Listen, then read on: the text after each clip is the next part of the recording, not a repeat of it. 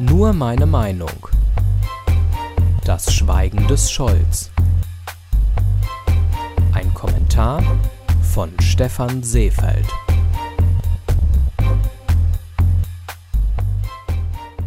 Wenn sich Bundeskanzler Scholz in diesen Tagen zum Ukraine-Konflikt äußert, dann spricht er zwar, aber man hört nichts Substanzielles von ihm. Insbesondere auf die Lieblingsfrage der Journalisten, ob eine mögliche Sanktion gegen Russland der Stopp von Nord Stream 2 sein wird, gibt er keine klare Aussage. Präsident Biden war in diesem Punkt eindeutig. Sollte Russland die Ukraine angreifen, würde sich die Ostsee-Pipeline erledigen. Die Sprache der Diplomatie ist eine sehr schwere Sprache, bei der es auf jede Nuance ankommt. Drohungen im Stil von Wenn du dies tust, dann mache ich das können gewaltige Konsequenzen zur Folge haben. Denn eine Drohung ist immer auch eine Provokation.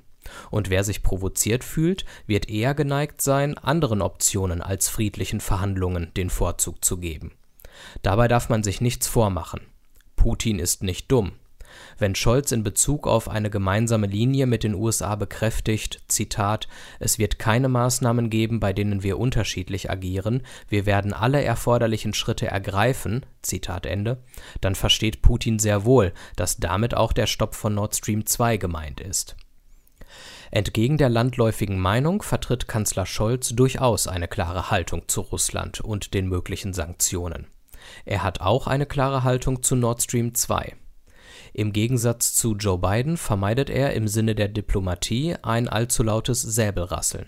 Denn Scholz weiß genau, dass sich ein Krieg nur dann verhindern lässt, wenn man Putin auf Augenhöhe mit Respekt begegnet und seine Sorgen über eine mögliche NATO-Mitgliedschaft der Ukraine ernst nimmt. Am Ende gilt es, einen drohenden Krieg zu verhindern. Diese Aufgabe kann leichter erreicht werden, wenn man sich mit Drohungen und Provokationen in Zurückhaltung übt und den verständlichen Wunsch nach glasklaren Antworten und Maßnahmen nicht erfüllt. Sollte Russland tatsächlich in die Ukraine einmarschieren und damit einen Krieg beginnen, werden wir prüfen können, ob Joe Biden und Olaf Scholz Wort halten, zusammenstehen und geschlossen handeln. Wir werden sehen, ob Nord Stream 2 tatsächlich gestoppt wird, so wie es von beiden angekündigt und von Scholz indirekt bestätigt wurde. Solange aber durch Scholz keine Fehler begangen und kein Wort gebrochen wurde, gibt es für den Moment keinen Grund, Scholz Schweigen als Zögern und fehlende Führungsstärke zu interpretieren. Die Frage der Führungsstärke wird sich erst noch offenbaren.